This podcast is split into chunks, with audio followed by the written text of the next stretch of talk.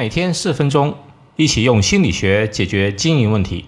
这里是门店经营心理术，我是包爱李大叔。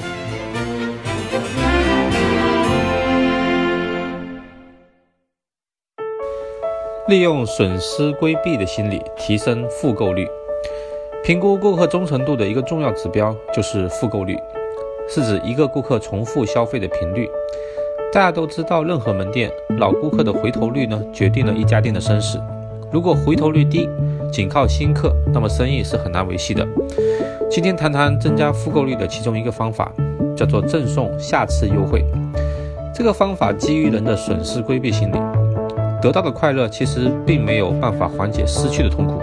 心理学家把这种对失去更加敏感的底层心理状态叫做损失规避。简单来说，就是人都不喜欢损失，比如有两种方案，方案一呢，九十块加九块钱的快递费，那方案 B 呢是九十九元免费包邮。我相信方案 B 的效果一定会更好，因为大家都不喜欢损失九块钱的快递费。解释完损失规避的原理呢，回到增加下次优惠怎么做？举个例子，比如中国电信或者类似的手机卡，充三百送三百，你可能会觉得好便宜好实惠。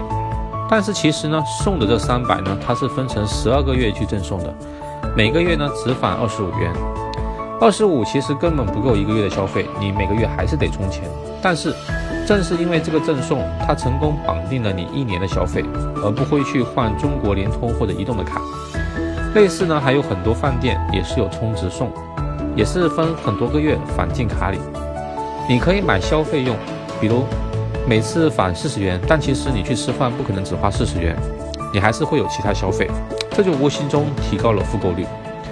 另外呢，还有积分送礼，通过积分到了一定时间，很多地方有固定的礼品节可以来领礼品，增加复购，或者这个积分呢可以顶一定的现金，那么这样呢也可以吸引顾客再次来购物。总之呢，利用损失规避的心理呢，每次顾客买了东西。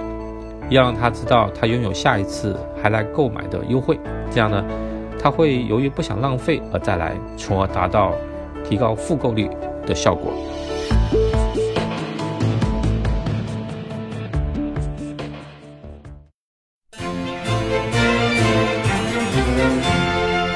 好，今天就到这里，欢迎大家关注门店经营心理术同名微信公众号，那里有文字版，谢谢。